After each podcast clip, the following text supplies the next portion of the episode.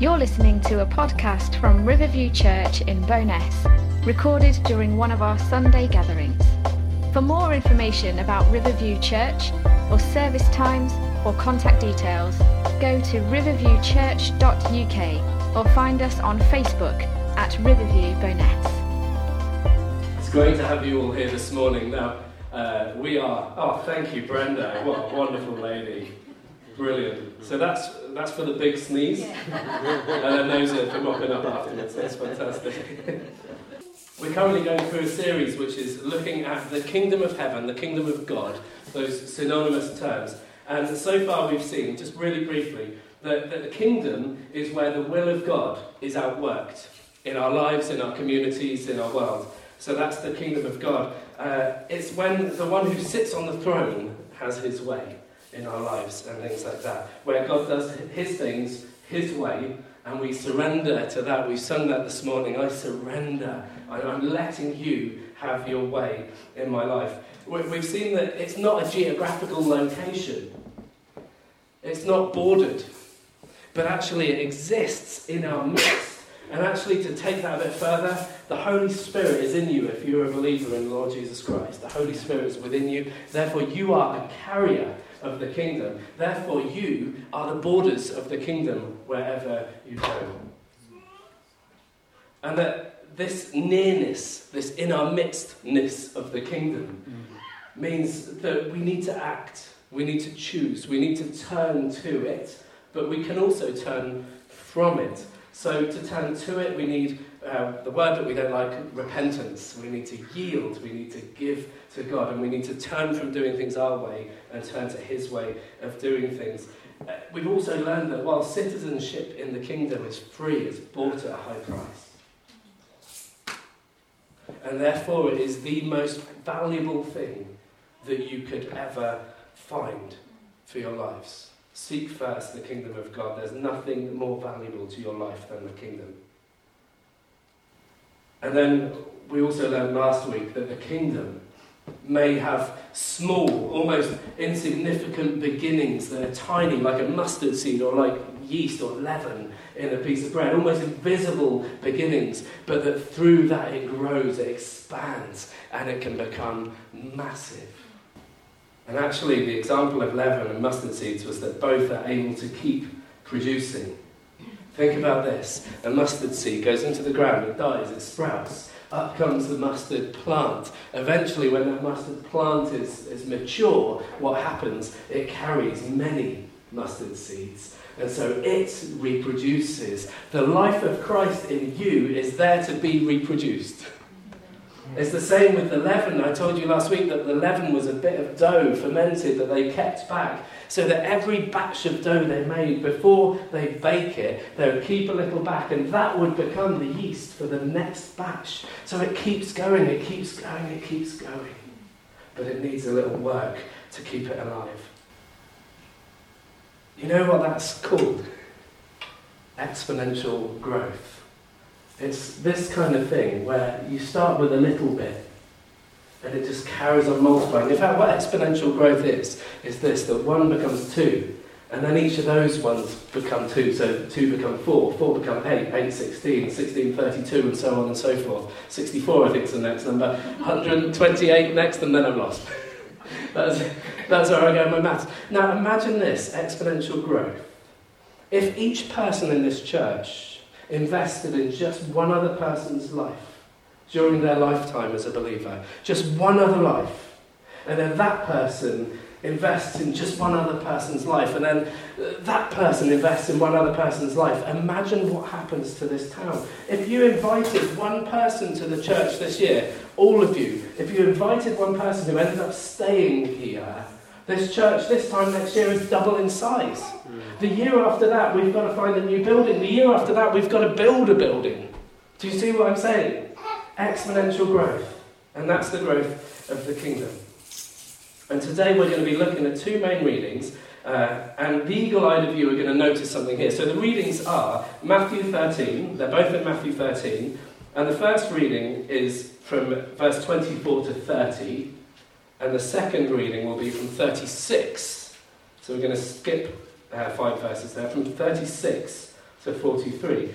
And the eagle eyed of you are going to notice that in the middle of that sandwich is what we covered last week the story of the yeast, uh, the leaven, and the mustard seed. But let's look at Matthew 13 24. Jesus told them another parable. The kingdom of heaven is like a man who sowed good seed into his field. But while everyone was sleeping, his enemy came and sowed weeds among the wheat and went away. When the wheat sprouted and formed heads, then the weeds also appeared. The owner's servants came back to him and said, Sir, didn't you sow good seed into your field? Where then did the weeds come from? An enemy did this, he replied. The servants asked him, Do you want us to go and pull them up? He said, No, he answered. Because while you are pulling up the weeds, you may uproot the wheat with them. Let both grow together until the harvest. At that time, I will tell the harvesters first collect the weeds, tie them in bundles to be burned, and then gather the wheat and bring it into my barn. Mm-hmm. Now, I, I think an enemy got into my garden and, and sowed these weeds into my garden and all along my path. And I spent ages yesterday pulling up buttercups and daisies and daffodils, and they're quite pretty, aren't they? But they're still weeds.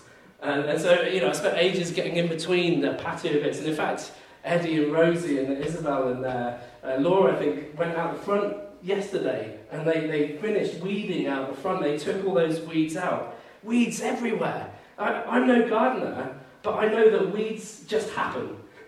They, they just happen, they're perennial, uh, they're hard to avoid. Uh, and to remove them, really, you should remove them before you plant something that you care about.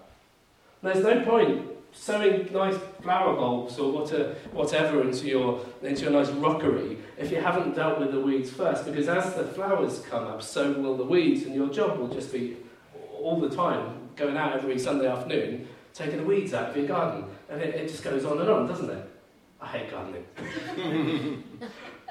you, you don't want good plants where weeds are taking over because the weeds will kill the good plants. Mm. And, and to remove the weeds, I know that it's really difficult, particularly dandelions, they're a pig. Their, their roots go really deep, you can just whip them off and, and, and, think, that's it, I've killed that bad boy. But honestly, that little bit of root is enough, and it'll pop up bigger and badder, as if to kind of stick its tongue out of you and go, you know, I got you there. Roots, you need to go deep to dig out the roots of the weeds. But I also observe that young weeds are easier to deal with than ones that have been left to cultivate themselves. You know, if we're talking about dandelions, it's a lot easier to dig out a dandelion when it's little and young. You don't have to go down so far. When it's old, you have to really go for it. And that kind of surprises me because this farmer didn't want his people to go and deal with the weeds while they were still young. Now, in my mind, my Western 21st century mind, that's the best time to deal with the weeds because they're young enough that you can just go, pull them out, gone, done. Surely you're not going to damage the other plants too much in the process of doing that. So, why did he say leave them until they are mature? Well, two reasons. The weeds were really closely sown with the actual wheat in the field, so it was hard to separate them. Their, their roots were equally immature, and so it was, it was hard to separate the two.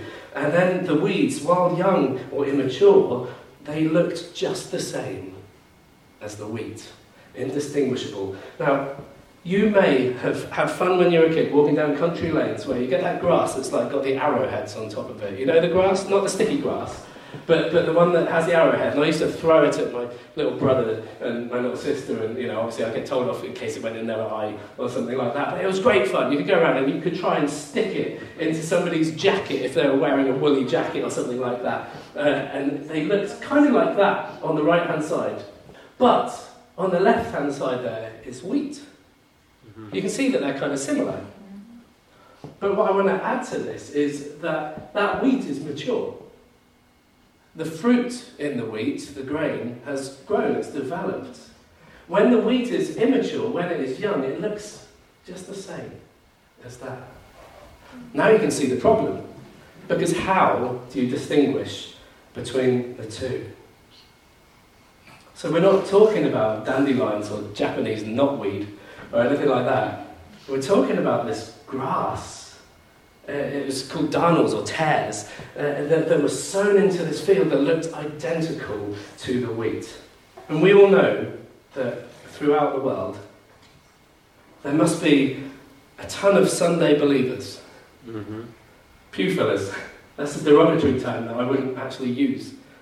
So, surely, what we know from this parable is that there may be people in church, globally or locally, who look the same as believers, but are in actual fact sown in by the devil while we were all asleep. And now, us church leaders have the job to leave them in place in case uprooting them damages the genuine believers, right? Yeah. No. sorry, sorry, Abby. because, firstly, remember there was no church at this point. The church was being established.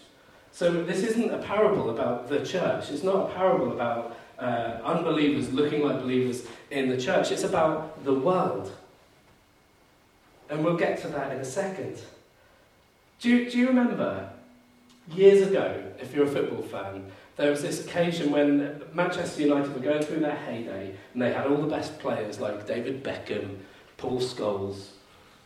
That's it. That's all I can remember. so, Ryan Giggs, fantastic. There's probably a few. Other, I'm going to so yeah him. Uh, there's probably a few others. I, I could be really embarrassed if I tried to give you football knowledge today. But what I do remember was there was this occasion where allegedly uh, Alex Ferguson got so heated in the dressing room, he's Scottish after all, he got so heated in the dressing room that he threw a boot at David Beckham. He threw a football boot at David Beckham, and I think somebody was slightly injured by it, which for a footballer meant that they were on the floor.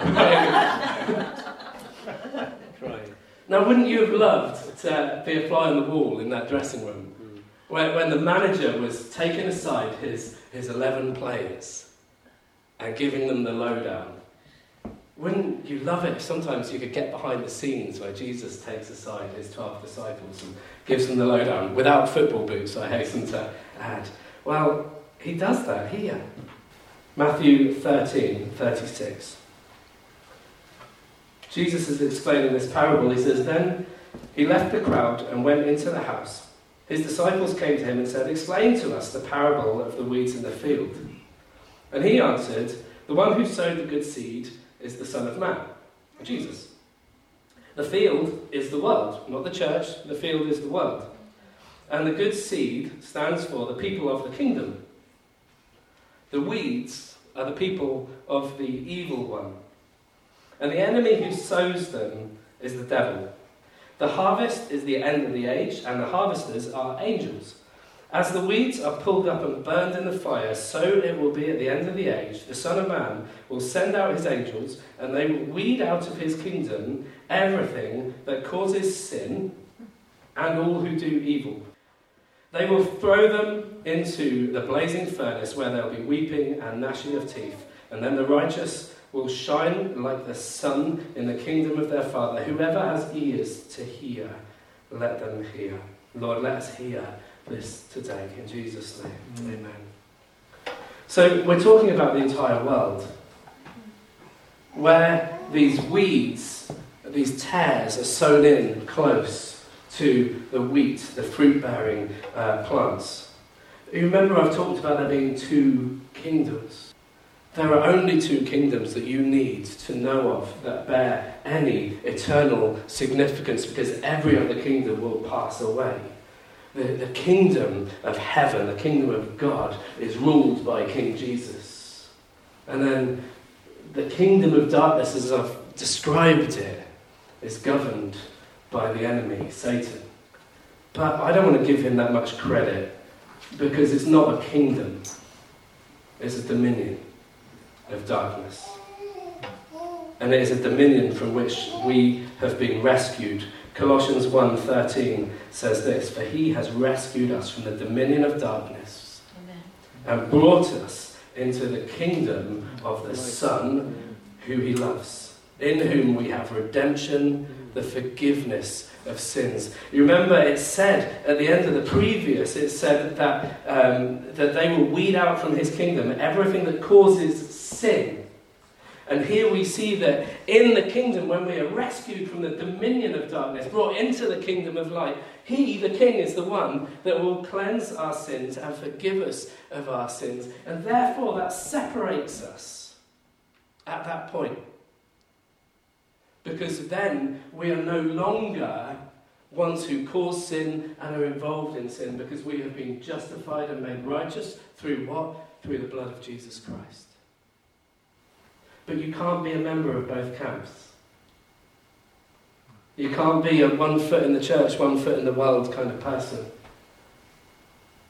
You are a member, a citizen of heaven, of the kingdom of heaven, or you are a slave of the dominion of darkness. Mm. There's no in between. So we're looking at this counterfeit kingdom. Firstly, what kind of people are we dealing with in this kingdom? Before I go any further, let me just say this. Talking about the dominion of darkness, what kind of people are we talking about? We're talking about your neighbours.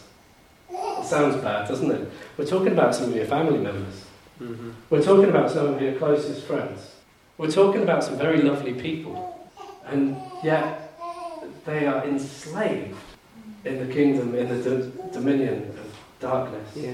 We're not talking about just ISIS type of people. It's easy to say, yeah, they're definitely evil, they're definitely the kingdom of darkness, but we're talking about Sheila, who lives next door to you. We're, we're talking about Bob, who lives just down the road. We're talking about people that we love. And the thing is that some of these people can look identical mm-hmm. to kingdom citizens in their behaviour, identical, perhaps even better. Yeah. Some of the best behaved people can be non believers, mm-hmm. and some of the worst behaved people can be believers. It shouldn't be that way, but that's the way it is. But there's a, there's a very close similarity between people who are of the kingdom and people who are of the dominion. I had a question, I think, I think it was you, Margaret, who asked me the other day about people doing good. But what do we do with that when there, there are people who, who do incredible good things in this world? They do tons for charity. They genuinely care for people. We don't want to rob them of that. We don't want to say that obviously there's, a, there's an agenda that they know about in their lives where they're just doing this to try and boost their own egos. You know, I think some people are very genuine in their care for people, for animals, for whatever. And you can see these people that do incredible things but don't know Jesus. Uh, what do we do with that? I think the issue is that there's different DNA. It can look identical, but there's different DNA between the people who are citizens of a kingdom and the people who are slaves to the dominion of darkness. And I'll come back to the DNA in a minute. Even in church, we have warnings in the Bible of false teachers false prophets, false apostles. People who look dazzling, who are articulate, who are energetic or engaging. And, and these are not things, uh, wrong things, and that's part of the problem because they look identical. But these things often scratch at the itch of self promotion, self glorification. That's what you get under the surface swelling bank accounts rather than infusing the kingdom. Now, believers may look like non believers, and non believers may look like believers. The fact that non believers can look identical shouldn't really surprise us. In fact, sometimes they look a whole lot more attractive. It, it shouldn't surprise us because even the devil himself appears as an angel of light. 2 Corinthians 11, 13 to 15 says this For such people are false apostles, deceitful workers, masquerading as apostles of Christ. And no wonder, for Satan himself masquerades as an angel of light. It's not surprising then that if his servants also masquerade as servants of righteousness, their end will be what their actions deserve. That's kind of a heavy tone for this morning. And what, what Paul's saying there is there are people with false intentions, with evil intentions in the church and in the world who look at every level just like people of light, people of the kingdom. And he says, don't be surprised by this, because the devil himself can appear like an angel of light. Now that's scary, because the question that I would ask myself, and I'm sure some of you are asking this, then how do we discern? How do we know the difference? How do, how do we know that this thing that looks amazing in front of me looks really holy and right? How, how do I know that that's God working and not the enemy working as an angel of light, as a counterfeit to what God is doing? In our worship, we love it when we feel the presence of God descend here. We, we love that. But how do we know when that's counterfeit? We need to pray for discernment. I know some of you have told me that you're asking for that, and keep asking, keep asking, keep asking. We need discernment in the church. But the, the, the enemy is a counterfeit enemy. He can take something bad and make it look really good. He can take a law or a principle of God and he can warp it into a counterfeit model that looks good. I don't do well on eBay, generally. My first ever attempt to buy something on eBay was when the iPods first came out. And I wanted an iPod, iPod but I didn't want to spend the money on an iPod because I didn't have the money for a proper iPod. They cost a ton.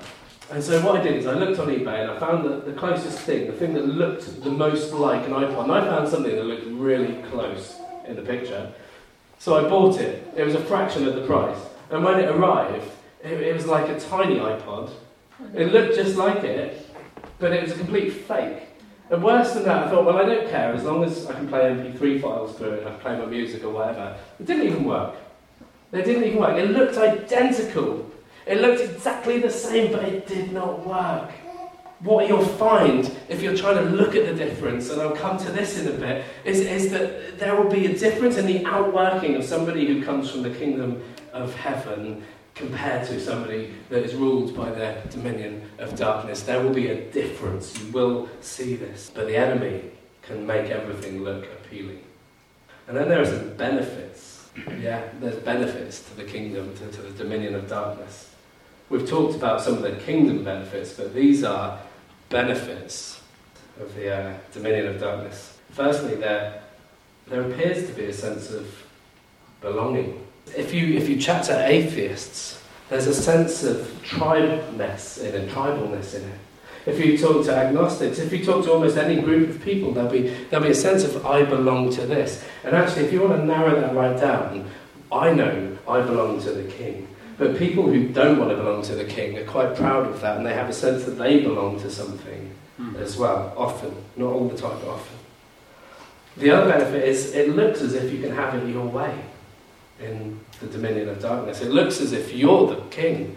It looks as though whatever you want is okay. If you think it's okay, it's okay. Moral laws, there are no moral absolutes. They've just been passed down through society, and so we're governed by a society that's just made up rules as it's gone along. And actually, none of those rules are absolute. Where is the end of that? Because if no rules are absolute, then that means I could go out and kill somebody in good conscience and go, well, yeah, but my moral code tells me that that's okay. But that's the deception that the devil makes out that you can have it all your way. You can make your own moral ground in the dominion of darkness. Proverbs 14:12 says, "There is a way that appears right to a man, but in the end it leads to death." Mm. It looks good. It looks good logically. Yeah. Logically, it looks good to remove God from the equation. Logically, it looks good for society to make up its own rules and govern itself. it looks good aesthetically as well. You ever heard the phrase, why should the devil have all the best stuff? Sometimes it can appear like that. It can appear more appealing to be part of the dominion of darkness than the kingdom of heaven. And the reason for that is you can have it all and you can have it now. One of the real breakdowns of society is this instantaneous gratification that people are after. You don't want to wait. That's why Amazon Prime is a big thing because you don't have to wait a week until it gets posted through your letterbox. You can have it that day. It is nice though.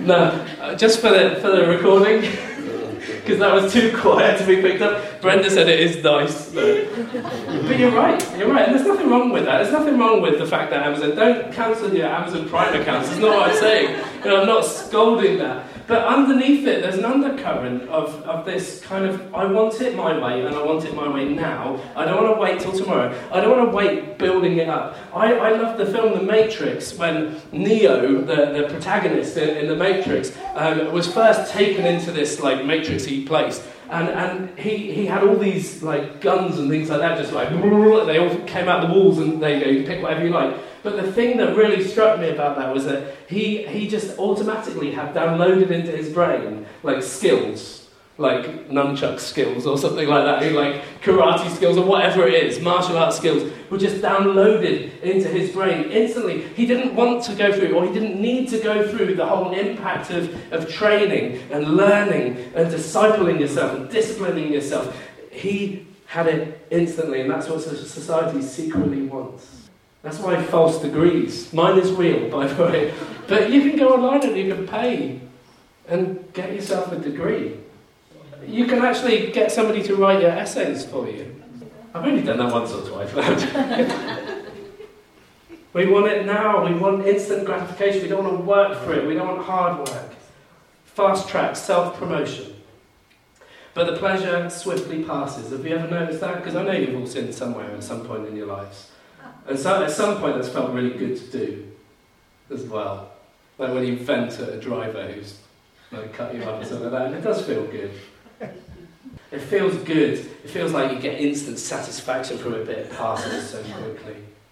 And it will never provide lasting satisfaction. These benefits of the kingdom are fraudulent benefits. They're not benefits, they're traps. It always leaves you worse off it always leaves you harming yourself. It always leaves you like, have you ever had one of those kind of itches and you don't know where it is? Like you can kind of feel, it kind of feels like it's in my hands, but I, I can't quite scratch it. And imagine if you just went at that and went at it and went at it until you've got no skin left because you've been scratching it, but still the itch is there. That is what the, the, the, dominion of darkness does. That is what sin does. It gives you an itch that is pervasive, and you feel like it's always there no matter what you do. You cannot satisfy it long term, and so you'll keep going at it. And it'll get worse and worse. Sin entraps you. And that's, that's not by accident, that's by design. That's, that's what the enemy intends the, the one who rules the dominion of darkness intends to entrap you and entrap the people of this world. Let's not be hating the people who are subject to the dominion of darkness at this moment in time because they are trapped mm-hmm. and they need rescue. This is the way sin works. Mm. Once you give it a toehold, it will take a foothold. Once you give it the foothold, it will make a stronghold. Before you know it, that thing that just felt so good is tying you up and destroying your character, destroying your relationship with God, destroying your sense of worth. It's a trap. Flee. And if the enemy can't kill or remove something, he'll corrupt it. My word. I've no idea what time I started preaching, but it doesn't feel like that long. I'll try and uh, wrap this up quickly. It's good stuff. I really feel this is important. Is it okay to? Mm. These counterfeit schemes will always appeal, as we've seen, and sin is appealing. It draws us in. It appeals to our pride. It appeals to our selfishness. It appeals to our desire to matter. It, it appeals to our hunger for good things in our lives. And, and how do we spot the fraud? It's not as simple as you might think, but it is in the DNA. So, false ministry, you can't assume that, that every popular and successful ministry is of the devil. You just can't. You can't look at TV evangelists and just because they've got tons of followers or because they invest in, in visuals that are expensive or whatever, or, or just because they look millennial or on trend, you can't assume that because of that there's an indication of corruption. There's not necessarily. But equally, don't assume that a person is not a citizen of the kingdom of heaven because of their bad behaviour. So don't assume that somebody is part of the dominion of darkness because they're doing these things that look like false teachers or whatever. But equally, don't write off believers because of bad behaviour. Because it's not a way to tell. And you know what I'm talking about bad language, things like that. Believers can have bad language. Mm-hmm. And, and, that might not be swearing, it might be gossip. Mm-hmm. It, it, might be slander, it might be having an acid tongue. Mm-hmm. That is still bad language under uh, James's definition of bad language. They might struggle with addictions like drink or smoking or, or porn or food. But, but you can still be a believer and be, be trapped and, and, and like conflicted just because you're messing up does not mean that you are a member of the dominion of darkness. Young and maturing Christians will still mess up. Be patient with each other and be patient with yourselves. Remember, I said believers might look like non believers and non believers might look like believers. So, how can we observe a difference? When maturing, wheat, when it becomes laden with fruit, will bow down because of the weight of the fruit. I think there's a beautiful picture there because as we grow, the fruit of the Spirit grows in our lives and it causes us to bow to the King. Whereas the dried grass that looks like wheat when it's younger, it grows no fruit, and so it stays upright, haughty, pride, arrogant. There's a difference. What you notice in a genuine believer is they have, even if they mess up and they, they, they, they are wound up by that, there's a desire. How do I know I'm saved? You're asking the question, there's a good start. Mm-hmm. How do I know that, I'm, uh, that, that God is working in me? You're asking the question. You care. Mm-hmm. What God thinks of you matters to you. That is a great indication mm-hmm. of who you are and who your king is. Yeah. You're devastated because you feel that you're not good enough. That's kind of a good indication. It can tip over the other way and become a problem. Because it's not about how good we are, it's about how good He is. It's in the DNA. Arrogance versus humility. Strip everything back from a believer. Strip everything away. Take away everything from them. Put them under tremendous pressure. Threaten their very lives. And, and even in immaturity, and even within mistakes, and even in bad reactions, you'll still see Christ and a desire for Christ in them. Ultimately, you find Jesus is their DNA. And the same for non believers. If you put them under the pressure, it won't be long before you start seeing the cracks appearing. And it'll look similar to a young believer at first, but ultimately, what you'll find is a complete lack of foundation and a similarity to the enemy, trying to help themselves. I'm going to wrap this up. Why, why doesn't God do something? Why is He leaving the evil and the good together until the end of the age? Why is all this mess going on in the world. Why doesn't God act? That's such a big question that you will get asked by non believers all the time. If there's a God, why doesn't He do something? He has and He is. But if He uprooted everything now, it would damage those in, or soon to be in, His kingdom. It would cause damage. He will deal with it at the end. And I'm going to come to this, that I'm going to bring this back in next week. God is the only way that this world is not consumed by itself. God is the only reason we haven't wiped ourselves out. That's right. He's the only reason the planets haven't collapsed in on us. He's the only reason the sun hasn't burned us up. He's the only thing holding everything in balance. What is hell? It is God removing himself from the equation. Imagine. Imagine. At some point, God will let every person in this world have their own way. Mm-hmm continue having their own way. He will let everyone have their choice. That sounds unfair. What hope do people have? And I'll finish with this. Can tares become wheat? Can weeds become wheat? Well, of course, the answer is no. It's impossible. Weed cannot become flower, but with God, nothing's impossible. Mm. Matthew 19, with man this is impossible, but with God all things are possible. Eddie, could you